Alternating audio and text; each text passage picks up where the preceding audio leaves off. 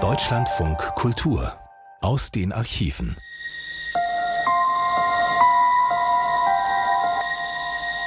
Mit seiner Relativitätstheorie brachte Einstein das Gefüge der klassischen physikalischen Gesetze durcheinander und schuf einen völlig neuen Blick auf die Welt.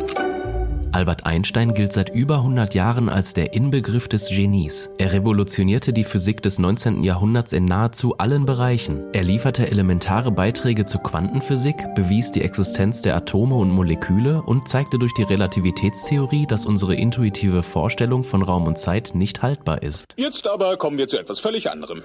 Hallo, ich bin Isabella Kohler. Es geht hier heute, wie gehört, um Albert Einstein. Auch, aber nicht nur um Albert Einstein, den deutschen Physiker und Nobelpreisträger, der zu Beginn des letzten Jahrhunderts lebte, wirkte und forschte. Aber lassen Sie Ihre Physikschulhefte gern im Keller. Bei uns geht's heute mehr um Relationen als um Relativität. Oder so? Mileva und Albert Einstein von der Relativität der Liebe. Da kommt Erleichterung auf. Beziehungsgeschichten gehen immer, Formeln weniger. Ob in der Gala oder im Radio. Unterstellt man dann flüsternd, dass in Wirklichkeit Mileva Maric, Einsteins erste Ehefrau, entscheidenden, aber unterdrückten Anteil an der Ausarbeitung der Relativitätstheorie und damit auch am Nobelpreis ihres Mannes habe, so ist die Begeisterung, vor allem beim weiblichen Publikum, vorbehaltlos groß, auch ohne die Vorlage von Beweisen. Auch wir in den Archiven von Deutschlandfunk Kultur finden die Vorstellung, Albert Einstein nicht wie üblich als Genie zu würdigen, sondern als bösartigen Betrüger zu entlarven, attraktiv. Nichtsdestotrotz zollen wir seiner Intelligenz Tribut. Wie? Die hier heute auftretenden ausgewählten MusikerInnen wurden, im Gegensatz zur Moderatorin, nach ihrem IQ ausgewählt. Den Anfang macht die Kolumbianerin Shakira mit einem IQ von 140. Einstein hatte 160 aufwärts. Noch ein bisschen Luft nach oben also. Hips don't lie. Ladies up in here tonight. No fighting. We got the refugees no fighting. No fighting. Shakira, Shakira. I never really knew that she could dance like this. She make a man wanna speak Spanish. Como se llama? Bonita. Picasa. Shakira, Shakira. Oh, baby, when you talk like that, you make a woman go mad. So be wise and keep on reading the signs of my body. I'm on tonight, my hips don't lie, and I'm starting to feel you, boy. Come on, let's go real slow. This is perfecto. Oh, you know I'm on tonight, my hips don't lie, and I'm starting to feel it's right. The attraction, the tension. Baby, like this is perfection. No fighting, no fighting, no fighting. No fighting.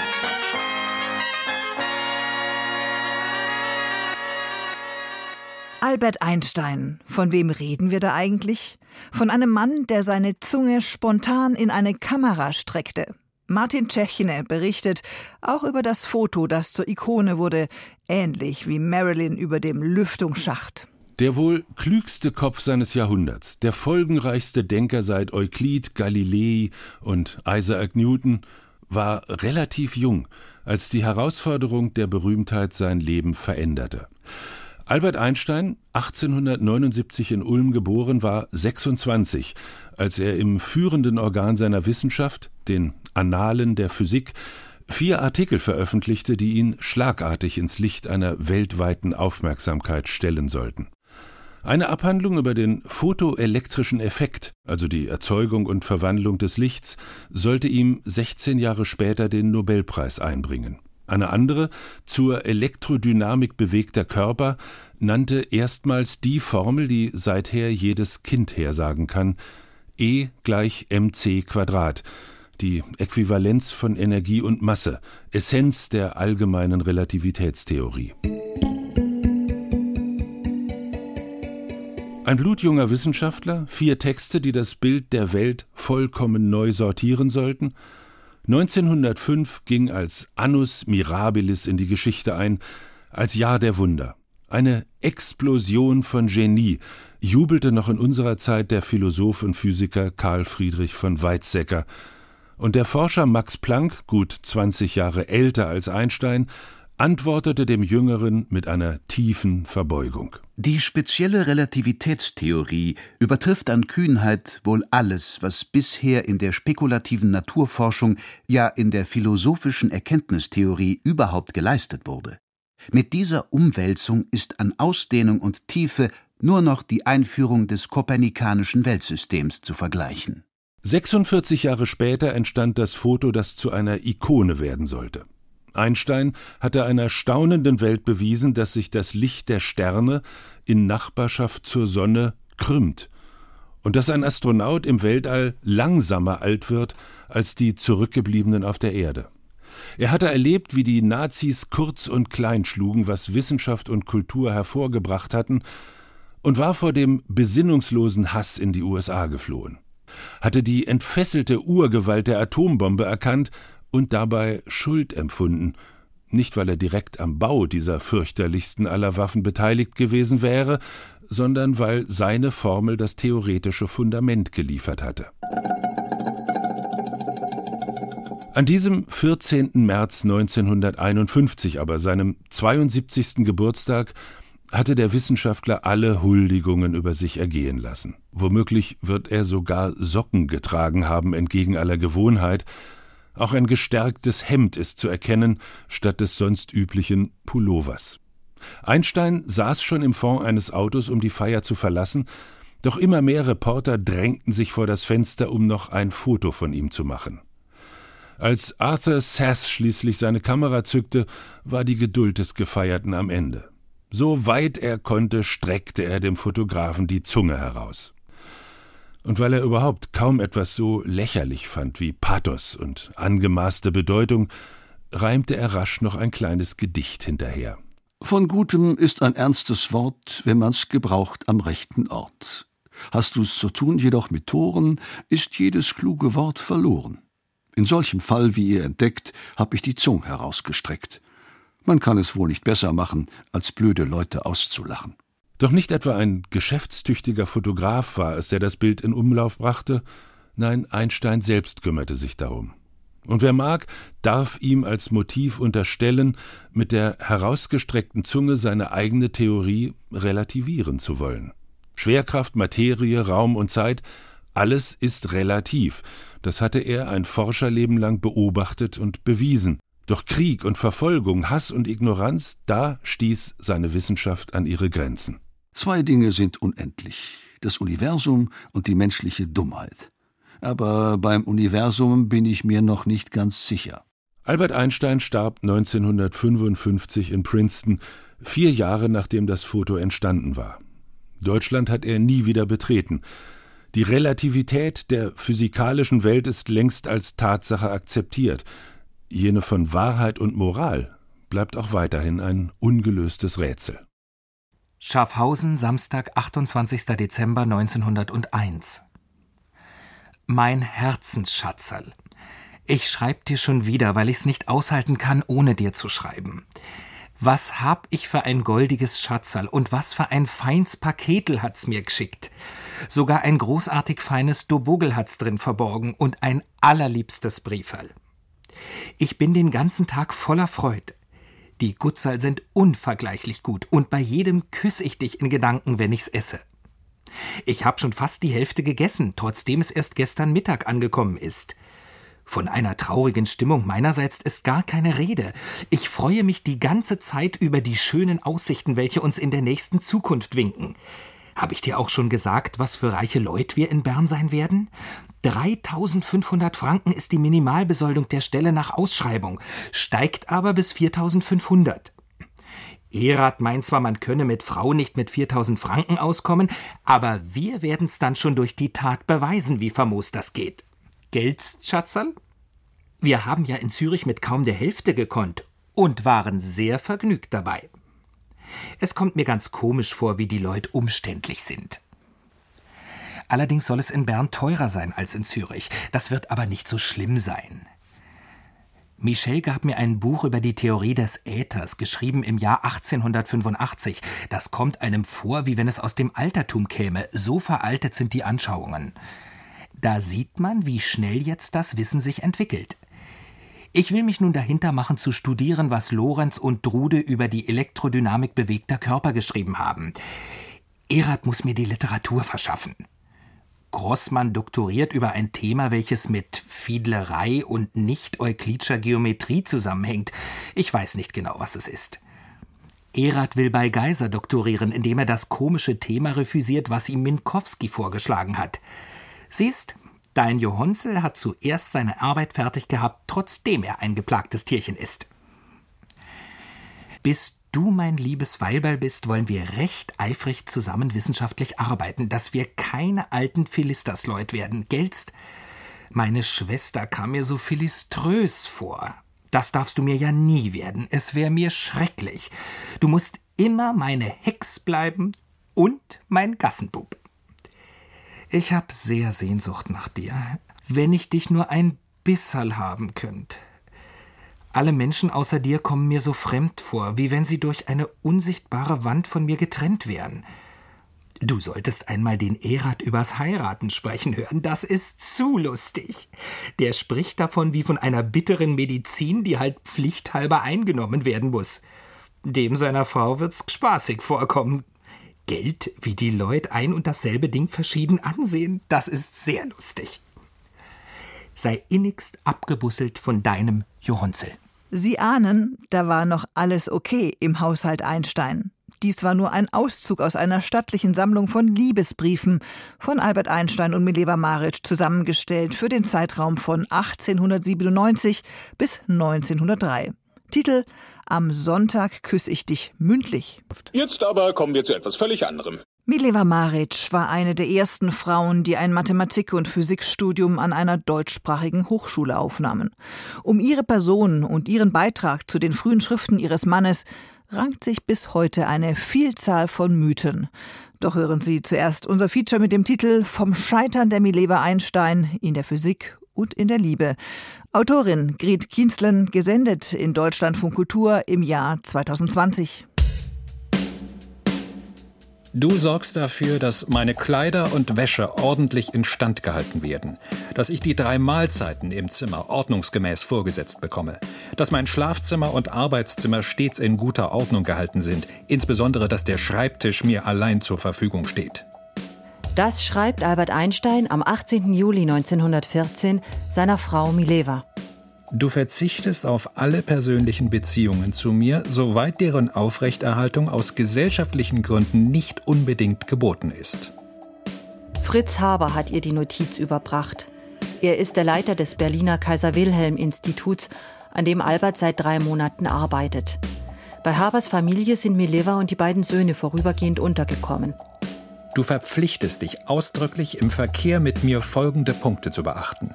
Du hast weder Zärtlichkeiten von mir zu erwarten, noch mir irgendwelche Vorwürfe zu machen. Du hast eine an mich gerichtete Rede sofort zu sistieren, wenn ich darum ersuche. Du hast mein Schlaf- und Arbeitszimmer sofort ohne Widerrede zu verlassen, wenn ich darum ersuche. Unter diesen Bedingungen sei er bereit, die Ehe weiterzuführen, schreibt er, aber wirklich nur wegen der Kinder. Ausgezogen ist er da schon und hat ihr dann ein paar Mal potenzielle Nachmieter für die gemeinsame Wohnung vorbeigeschickt. Da ist sie zu Habers geflüchtet. Zehn Tage später bricht der Erste Weltkrieg aus und Mileva packt ihre Sachen, um mit den Jungs nach Zürich zurückzukehren. Es ist das Ende einer Beziehung, die für die damalige Zeit ungeheuer modern und gleichberechtigt gestartet ist. Sie hatten gemeinsam Physik studiert, Tage und Nächte lang zusammen gerechnet und diskutiert, unter enormen Widerständen geheiratet und sind dann, sozusagen im Hafen der Ehe, abgesoffen. Als sich Albert Einstein und Mileva Maric 1896 am Polytechnikum in Zürich kennenlernen, ist er 17 und sie 20 Jahre alt. Er hat in der Schweiz das Abi, die Matura, nachgemacht, nachdem er in München das Gymnasium geschmissen hatte. Sie kam aus Serbien, also Österreich-Ungarn damals, und ist in Novi Sad, in Schabac und in Zagreb zur Schule gegangen. Wobei das in Zagreb ein Jungsgymnasium war. Mädchen gingen normalerweise nur zur Volksschule. Sie musste für das Gymnasium eine Aufnahmeprüfung machen und brauchte eine Sondergenehmigung vom Bildungsministerium für den Physikunterricht. Jetzt studierte sie also in Zürich Physik, wieder als einzige Frau ihres Jahrgangs und als erste Serbin überhaupt. Es gibt ein Foto aus dem Jahr von ihr. Da sieht sie ziemlich keck aus. Ein schmales Persönchen mit Puffärmeln und einer riesigen Schleife unterm Kinn. Man sieht das ja auch in ihren Briefen, dass er immer wieder stark betont hat, wie sehr er das Zitat Zigeunerleben, das die miteinander führen, äh, zu schätzen wusste. Dennis Lehmkuhl ist Professor für Geschichte und Philosophie der Physik an der Uni Bonn. Also das gemeinsame Arbeiten und quasi fast in wilder Ehe zusammenleben. Und also er war in mehrerlei Hinsicht da sehr gegen materielle Dinge. Einstein war ein Freigeist, eigenwillig, witzig, wenig beeindruckt von Autoritäten und Konventionen. Unkonventionell war auch sie, dabei aber schüchtern und introvertiert. Also es ging ihm vor allem wirklich um geistige Dinge, geistigen Austausch, auch mit ihr. Und er hat sie lange Zeit ja wirklich sehr auch als eine intellektuelle Partnerin gewertschätzt, mit der er Sachen durchsprechen konnte. Nennt sie manchmal meinen Gassenbub. So, also so äh, äh, jemand, mit dem man Pferde stehlen kann. Also alles nicht klassisch feminine Attribute, äh, sondern eher Partner in Crime sozusagen. Und Sie, Gute, schreiben mir noch, dass Ihnen die Stopfkur fürs Examen ganz gut tut. Das lasse ich mir gefallen. Sie sind halt ein Hauptkerl und haben viel Lebenskraft und Gesundheit in Ihrem kleinen Leibchen. Das schreibt er ihr im August 1899, als sie bei ihren Eltern in Novi Sad auf die Zwischenprüfung lernt, während er mit seinen Eltern in den Schweizer Alpen urlaubt. Ich habe den Band Helmholtz zurückgetragen und studiere gegenwärtig noch einmal aufs genaueste Herzausbreitung der elektrischen Kraft. Der Anlass dazu war, dass ich Helmholtz Abhandlung über das Prinzip der kleinsten Wirkung in der Elektro Solche Passagen mit physikalischen Überlegungen gibt es oft in seinen Liebesbriefen. Niemand weiß, was sie darauf geantwortet hat. Einstein hat nur wenige Briefe von ihr aufbewahrt. Obwohl Albert seiner Mutter schon mal ein Foto von Mileva gezeigt hat, siezen sich die zwei im Sommer 1899 noch. Lieber Herr Einstein, Ihre Briefchen haben mich glücklich in unserer Einsiedelei gefunden. Schönen Dank dafür und bitte recht bald wieder um eines. Ihre Briefe heimeln mich jedes Mal so schön an. Mileva lernt in Novi Sad auf die Zwischenprüfung, die sie im Oktober nachholen muss, weil sie ein Zwischensemester in Heidelberg eingelegt hatte. Sie Arme. Sie haben es eigentlich viel härter als ich letztes Jahr, weil Sie so allein sind. Doch halt, ich sehe Sie schon lächeln über meine Trösterei und denken, aus so etwas macht sich ein Dockerl wenig, das weiß allein, was es will und kann und hat's schon öfters bewiesen. Sein Dockerl, sein Püppchen nennt er sie seit diesem Sommer. Und ihre Affäre? Das ist die Dockerl-Affäre. Albert sucht sich zum Wintersemester 99 ein Zimmer ganz nah bei der Pension Engelbrecht, in der Mileva ihr Zimmer hat. Zum Schein, wie er selbst schreibt. Die Pension Engelbrecht in der Plattenstraße 50 ist so eine Art Frauen-WG. Ein Haus voller Studentinnen, die alle hier sind, weil sie anderswo in Europa noch keine Studienabschlüsse bekommen. Auch in Deutschland nicht. Jetzt aber was Schöneres. Ich meine natürlich unsere Haushaltung. Da wird's wieder nett werden. Ich bringe ein paar prächtige Leckereien mit von Mama, die mir dazu versprach, uns auch direkt was in die Haushaltung zu schicken, direkt Plattenstraße 50. Holen Sie doch einstweilen Helmholtz elektromagnetische Lichttheorie. Ich habe schon recht Hunger danach. Also gerade dieses gemeinsame Lernen ist ein integraler Bestandteil von einem Physikstudium. Also man Klar, man muss äh, zu den Vorlesungen hingehen und man äh, muss Laborversuche machen, aber ganz zentral, damals wie heute, sind gewissermaßen wöchentliche Aufgaben, die man zu Hause durcharbeitet. Und meistens, ich würde sagen damals wie heute, in Gruppen. Da steigt man richtig ein, da lernt man so richtig zu verstehen, was die Physik bedeutet. Man kriegt das in die Fingerspitzen. Das scheinen äh, Albert und Mileva gemeinsam sehr intensiv erlebt zu haben.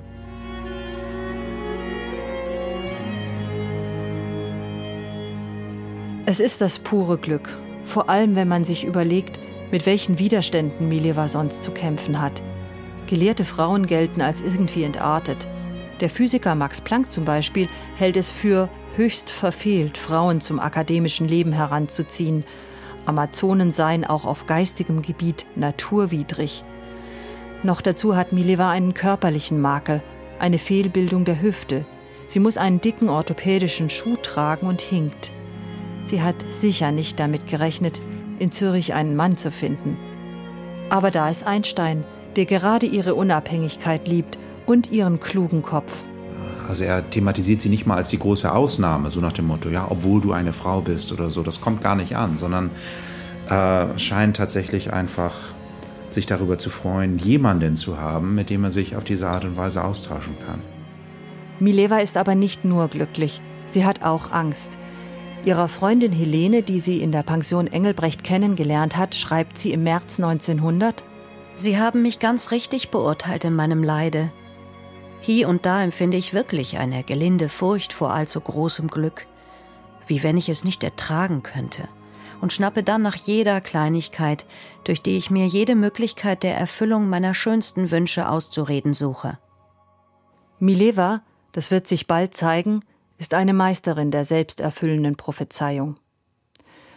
Aber jetzt, im Frühling 1900, plant sie ihr Diplom. Herr Professor Weber hat meinen Vorschlag zur Diplomarbeit angenommen und war sogar sehr zufrieden damit. Ich freue mich sehr auf die Untersuchungen, die ich da zu machen habe. Auch Einstein hat sich ein sehr interessantes Thema gewählt. Mileva und Albert bekommen gute, aber keine Spitzennoten in ihren Diplomarbeiten.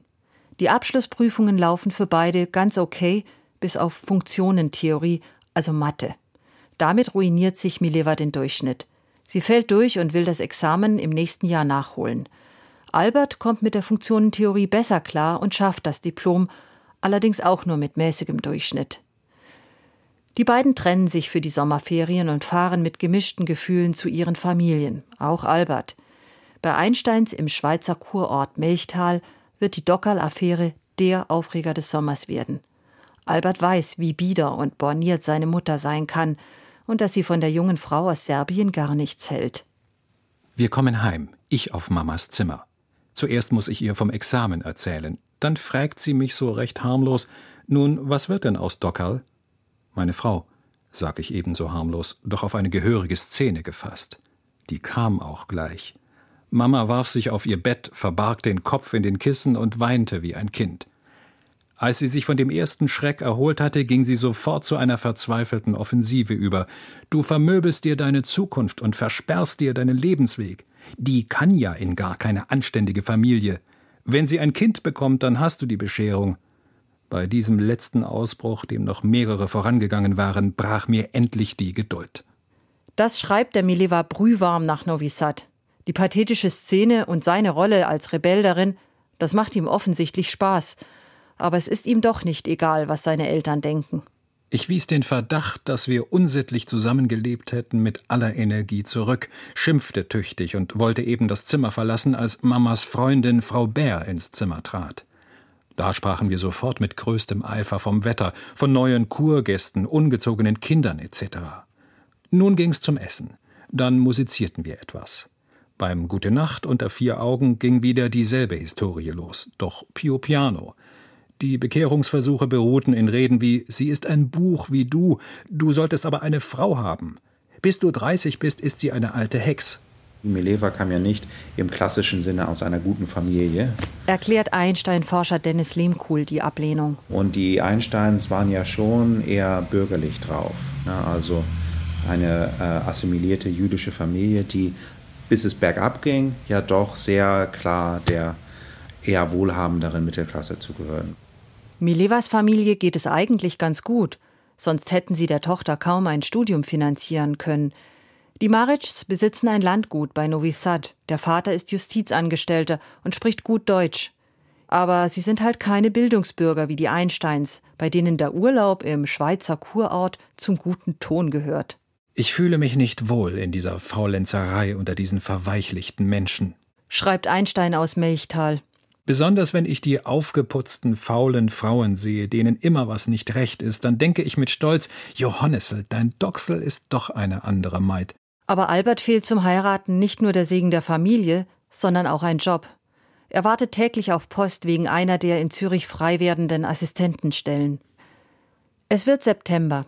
Mileva ist zurück in Zürich und macht sich an ihre Doktorarbeit, obwohl sie die Diplomprüfung erst schaffen muss, bevor sie promovieren kann. Albert schreibt ihr. Ich freue mich auch sehr auf unsere neuen Arbeiten. Du musst jetzt deine Untersuchung fortsetzen. Wie stolz werd ich sein, wenn ich gar vielleicht ein kleines Doktorlin zum Schatz hab und selbst noch ein ganz gewöhnlicher Mensch bin. Albert hat offensichtlich kein Problem damit, dass seine Geliebte vor ihm promovieren könnte. Dabei kassiert er in dieser Zeit selbst eine Stellenabsage nach der anderen. Im März 1901 von Eduard Rieke in Göttingen. Riekes Absage hat mich nicht überrascht. Auch bin ich ganz fest überzeugt, dass Weber schuld ist. Ich bin überzeugt, dass es unter diesen Umständen keinen Sinn hätte, nochmals an Professoren zu schreiben, da es sicher ist, dass sie sich alle bei Weber erkundigen würden, wenn es weit genug wäre und dieser wieder eine schlechte Auskunft gäbe. Ich werde mich an meine früheren Lehrer in Aarau und München wenden, hauptsächlich aber einen Versuch machen, in Italien eine Assistentenstelle zu bekommen. Erstens fällt nämlich hier eine Hauptschwierigkeit weg, nämlich der Antisemitismus, der mir in deutschen Ländern ebenso unangenehm als hinderlich wäre. Zweitens habe ich hier ziemlich Protektion. Über seinen Freund Michele Besso knüpft er Kontakt zu den italienischen Unis. Bald werde ich alle Physiker von der Nordsee bis an Italiens Südspitze mit meinen Offerten beehrt haben. Was ist das Problem? Also erstmal war es klar, dass Einstein während seines Studiums sich nicht besonders angestrengt hat, sich bei den Professoren beliebt zu machen und deswegen auch niemanden hatte, der direkt für ihn in die Bresche gesprungen ist, um ihm zu helfen, einen Job an einer Uni zu finden, eine Assistentenstelle. Und selbst diejenigen, die er dann aus Eigeninitiative anschreibt, fragen natürlich bei seinen Professoren nach, was hältst du denn von dem Typen, der mir hier geschrieben hat? Und da gehört natürlich auch noch zu, dass wenn er dann da war und sich mit den Professoren auseinandergesetzt hat, er wird wahrscheinlich auch viele Fragen gestellt haben, was auch in einem bestimmten Rahmenwerk äh, respektlos scheinen kann, auf jeden Fall. Vielleicht war es das sogar auch. Ihrer Freundin Helene gegenüber bringt Mileva das Problem auf den Punkt. Du weißt, mein Schatz hat ein böses Maul und ist obendrein ein Jude. Aus allem siehst du, dass wir ein trauriges Pärchen sind. Und doch, wenn wir zusammen sind, sind wir so lustig wie kaum jemand. Ja, dumm. Aber die zwei kämpfen weiter. Und sie arbeiten weiter zusammen machen sich über alle möglichen Gebiete der Physik ihre Gedanken, mal über Thermodynamik, mal über die Elektrodynamik bewegter Körper, was später die spezielle Relativitätstheorie wird, oder auch über physikalische Chemie. Du wirst Freude daran haben, wenn wir es zusammen durchnehmen. Auch die benutzten physikalischen Untersuchungsmethoden sind sehr interessant. Das Allerprachtvollste ist die Ionentheorie, welche sich in den verschiedensten Gebieten glänzend bewährt hat. Geld, die gefällt das philiströse Leben auch nicht mehr recht. Wer halt die Freiheit genossen hat, der kann die Fesseln nicht mehr ertragen. Wie glücklich bin ich, dass ich in dir eine ebenbürtige Kreatur gefunden habe, die gleich kräftig und selbstständig ist wie ich selbst. Außer mit dir bin ich mit allen allein. Die Liebe zur Physik und die Liebe zueinander gehen bei den beiden Hand in Hand. Wie glücklich und stolz werde ich sein, wenn wir beide zusammen unsere Arbeit über die Relativbewegung siegreich zu Ende geführt haben. Wenn ich so andere Leute sehe, da kommt mir so recht, was an dir ist.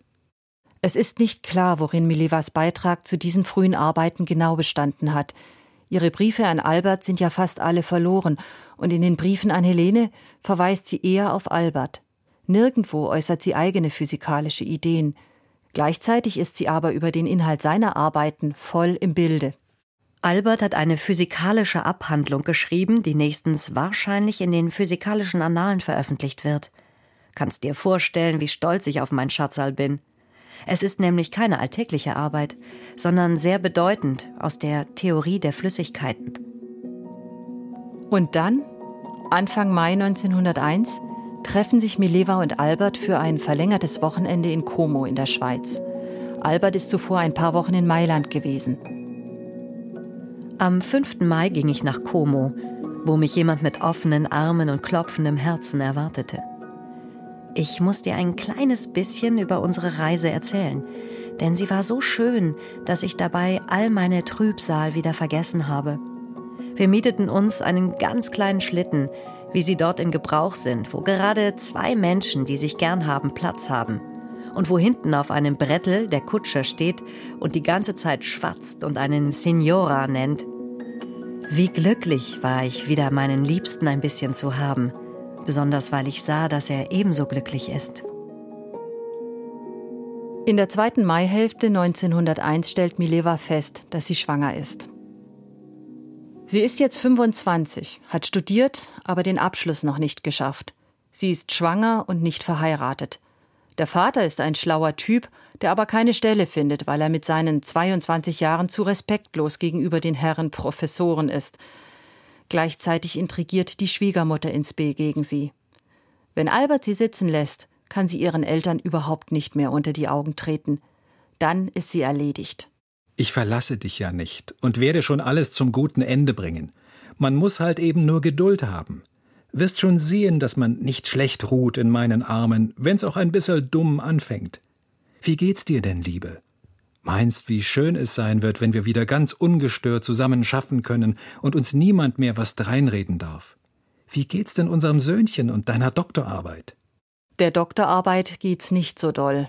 Mit ihrem Doktorvater Professor Weber hat Mileva dauernd Streit und in der Prüfung zum Fachlehrerdiplom fällt sie im Juli 1901 zum zweiten Mal durch. Da ist sie im dritten Monat schwanger und womöglich nicht ganz bei der Sache. Meine Studien habe ich nun abgeschlossen, schreibt sie an Helene, obwohl es mir durch Webers Fürsorge noch nicht gelang, den Doktor zu erlangen. Ich habe durch ihn sehr viel ausgestanden. Aber jetzt gehe ich nimmer zu ihm. Nach der missratenen Prüfung fährt Mileva heim nach Novi Sad, um ihren Eltern die Schwangerschaft beizubringen. Albert kommt nicht mit, obwohl sie ihn darum bittet. Stattdessen schickt Alberts Mutter Pauline Einstein einen Brief an Milevas Eltern, in dem sie mich derart beschimpfen, dass es eine Schande war. Zu was für einem Konflikt es dadurch kam, wirst du dir vielleicht denken können. Immerhin hält Albert weiter zu ihr. Kurz bevor das Liesel im Januar 1902 zur Welt kommt, hat er durch die Vermittlung eines Freundes doch eine feste Stelle in Aussicht am Patentamt in Bern.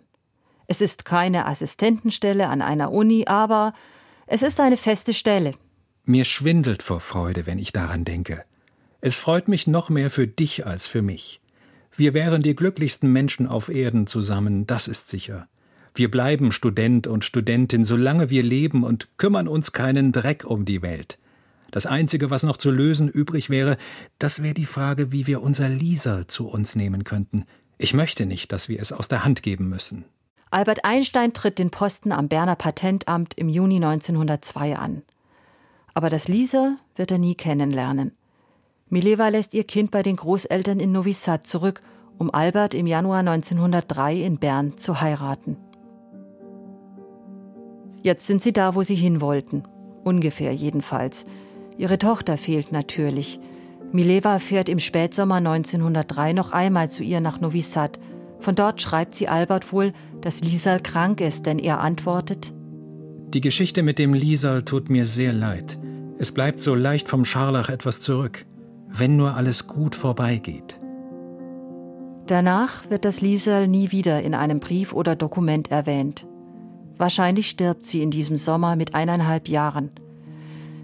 Mehr als 20 Jahre später wird Mileva einmal an Helene schreiben, dass sie sich immer eine Tochter gewünscht hat. Weil Albert den ganzen Tag im Patentamt ist, hat Mileva jetzt sehr viel Zeit. In Bern kennt sie keinen. Außerdem ist sie Ausländerin und sehr viel gebildeter als fast alle Berner Hausfrauen. Sie findet keinen Anschluss, gilt als schweigsam und ernst. Ich bin, wenn möglich, noch mehr an mein Schätzchen gewachsen, als ich es in den Zürcher Zeiten schon war. Er ist mein einziger Verkehr und Gesellschaft, und ich bin am glücklichsten, wenn er neben mir ist, und bin oft böse auf das langweilige Amt, das ihn so viel in Anspruch nimmt. Das schreibt sie schon drei Monate nach der Hochzeit an Helene. Nach dem Amt sitzen die beiden an seinen wissenschaftlichen Überlegungen. Die neue Schwangerschaft mit dem ersten Sohn der beiden kommt wieder eher ungeplant. Hans Albert wird im Mai 1904 geboren. Briefe aus dieser Zeit sind nur wenige erhalten, aber es entstehen in dem Haushalt in der Berner Kramgasse bis Ende 1905 fünf bahnbrechende wissenschaftliche Arbeiten auf ganz unterschiedlichen Gebieten der Physik. Arbeit Nummer eins über den Fotoeffekt legt die Grundlagen für die Quantenphysik. Arbeit Nummer zwei erklärt die Brownsche Molekularbewegung in Flüssigkeiten. Arbeit Nummer drei über die Elektrodynamik bewegter Körper ist der Kern der speziellen Relativitätstheorie. In einem Nachtrag dazu, Arbeit Nummer vier, taucht die berühmte Formel E gleich m mal c Quadrat zum ersten Mal auf. Arbeit Nummer 5 ist Alberts Dissertation, die im Zusammenhang mit der Arbeit über die Brownsche Molekularbewegung steht. Das Jahr 1905 geht als Annus Mirabilis, also als Wunderjahr in die Wissenschaftsgeschichte ein. Albert Einstein ist da gerade 26 Jahre alt. Wie groß Milevas Beitrag zu seinen Veröffentlichungen war und was sie genau gemacht hat, wenn die beiden zusammengearbeitet haben, das wird vermutlich nie mehr ans Licht kommen. Die spezielle Relativitätstheorie ist nicht auf einmal entstanden in seinem äh, Wunderjahr 1905, sondern geht zurück schon auf die Studienzeit und deswegen eben auch auf die Zeit, wo er besonders viel mit Mileva zusammengearbeitet hat, wo er sich mit Elektrodynamik einerseits, mit klassischer Mechanik andererseits auseinandergesetzt hat und wo diese Spannungsfelder zwischen diesen beiden Theorien für ihn immer klarer wurden. Und das ist dann jetzt natürlich die Frage, wie stark sie daran beteiligt war. Und sicher können wir es nicht wissen. Also wir können nicht wissen, hat er sie sozusagen als eine Art Sounding Board benutzt, sozusagen um Sachen besser sprachlich auszuarbeiten und Nachfragen zu bekommen?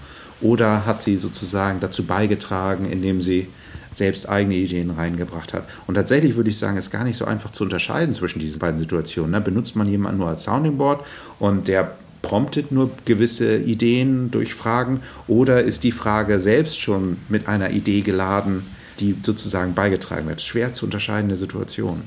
Jedenfalls wird Albert Einstein jetzt in Fachkreisen bekannt. Er wechselt Briefe mit den bekanntesten Physikern seiner Zeit, und im gleichen Maß, wie er zur Anerkennung kommt, geht es mit der Liebe der beiden bergab. Mileva macht den Haushalt und kümmert sich um den kleinen Sohn. Sie klammert, ist einsam und eifersüchtig.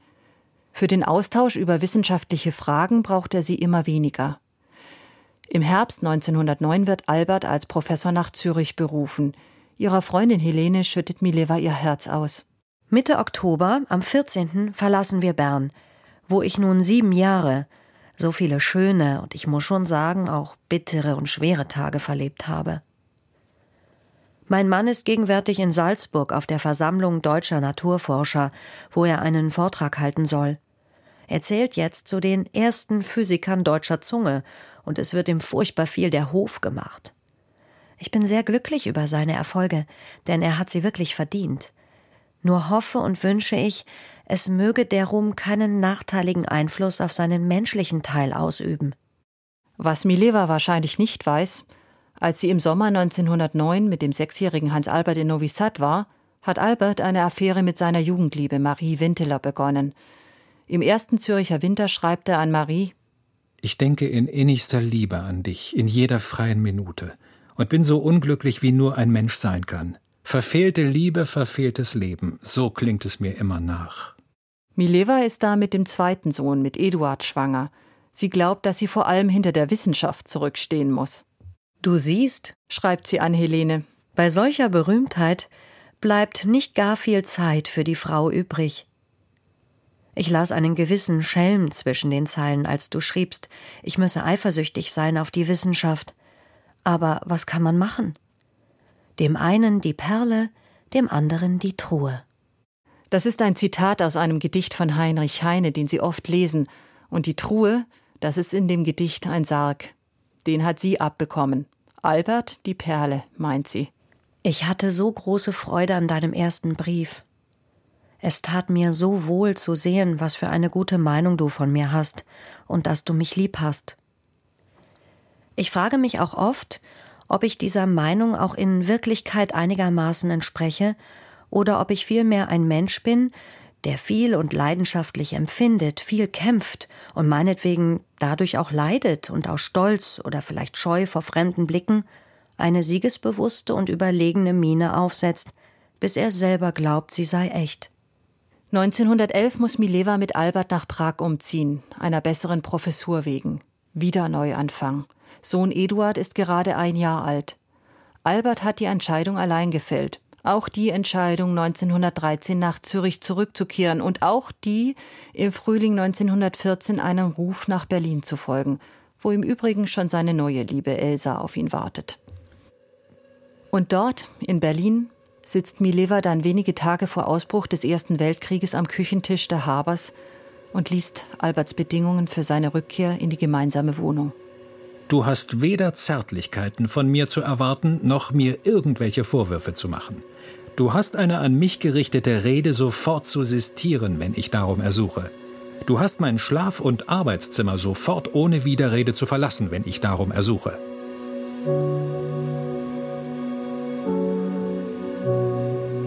Mileva kehrt mit den Jungs zurück nach Zürich. In die Scheidung willigt sie erst 1918 ein, als der Krieg schon wieder zu Ende geht. Als Teil der Scheidungsvereinbarung gesteht ihr Albert den Nobelpreis zu, also das Preisgeld, das er allerdings noch nicht hat. Der Nobelpreis würde dir im Falle der Scheidung und für den Fall, dass er mir zuteil wird, a priori vollständig abgetreten. Die freie Verfügung über die Zinsen bliebe dir überlassen.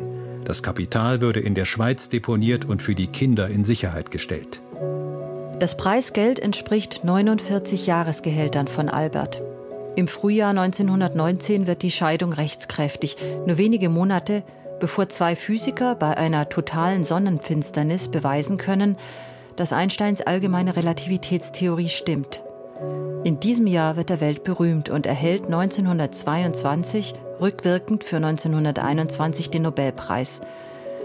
Das Geld wird nicht, wie im Scheidungsvertrag vereinbart, in der Schweiz angelegt, sondern in den USA. Mileva bekommt die Zinsen und kann außerdem ein Mietshaus in Zürich kaufen. Im Mai 1924 schreibt Albert ihr, ich will einmal in absehbarer Zeit nach Zürich kommen und wir wollen alles Vergangene, soweit es schlecht ist, vergessen sein lassen. Du musst auch nicht immer so bärmeln, sondern dich über das Schöne freuen, das dir das Leben gebracht hat. Zum Beispiel die prächtigen Kinder, das Haus und dass du nicht mehr mit mir verheiratet bist.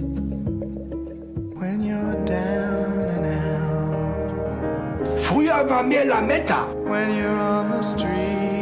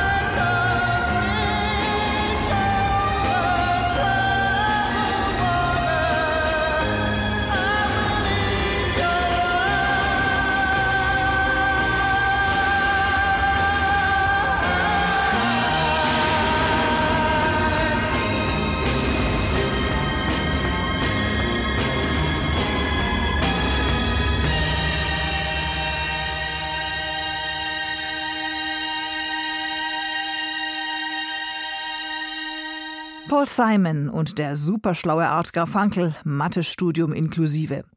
Welchen Anteil hatte Mileva an der Ausarbeitung der Relativitätstheorie?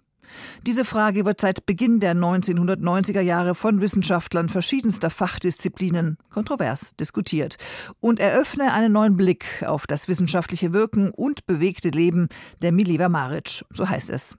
Wir kürzen das hier ab. Die, die lange geforscht haben, ziehen diese Bilanz. Zitat Die Geschichte ist fachlich fragwürdig. Sie beruht auf der Annahme, dass Mileva als die bessere Mathematikerin Einstein geholfen habe. Aber die Mathematik der speziellen Relativitätstheorie ist sehr einfach. Die physikalischen Ideen sind es nicht. Wenn Einstein mit diesen Rechnungen Schwierigkeiten gehabt hätte, wäre die spätere allgemeine Relativitätstheorie weit außerhalb seiner Reichweite gewesen. Aus die Maus also mit Spekulatius. Auch wenn es wohl nie jemand so ganz genau wissen wird, weil die handelnden Protagonisten nicht mehr unter uns und die vorhandenen Unterlagen nicht aussagekräftig genug sind. Jetzt aber kommen wir zu etwas völlig anderem. Das war's für heute von den Archiven. Ich bin Isabella Kohler und sag Tschüss. Bis zum nächsten Mal. Dann geht es auch in den Archiven um 100 Jahre Maria Callas. Wir werden sie hören und versuchen, sie gemeinsam mit unserer Musikredakteurin Ruth Jahre auch zu verstehen. Unser Rauschmeißer. Zwei Hochbegabte, hoffnungsvoll gestartet, dramatisch gescheitert. Das Ressort Wissen der SZ schreibt über Albert und Mileva. Vielleicht steht Mileva Maric nicht für die betrogene Forscherin. Vielleicht ist ihre Geschichte einfach nur das ganz normale Drama einer Frau, der ihre Zeit kaum eine Chance gegeben hat. Das macht die Sache banaler, aber nicht weniger traurig und nicht weniger unfair für die Frau im Schatten Einsteins.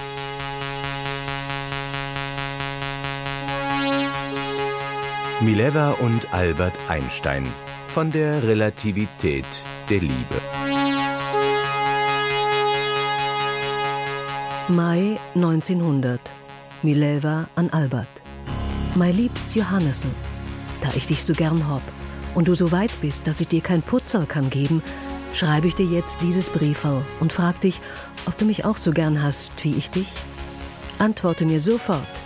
Tausende Küsserline von deins Doxa.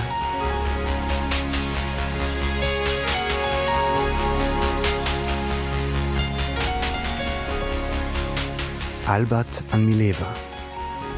Wie glücklich und stolz werde ich sein, wenn wir beide zusammen unsere Arbeit über die Relativbewegung siegreich zu Ende geführt haben.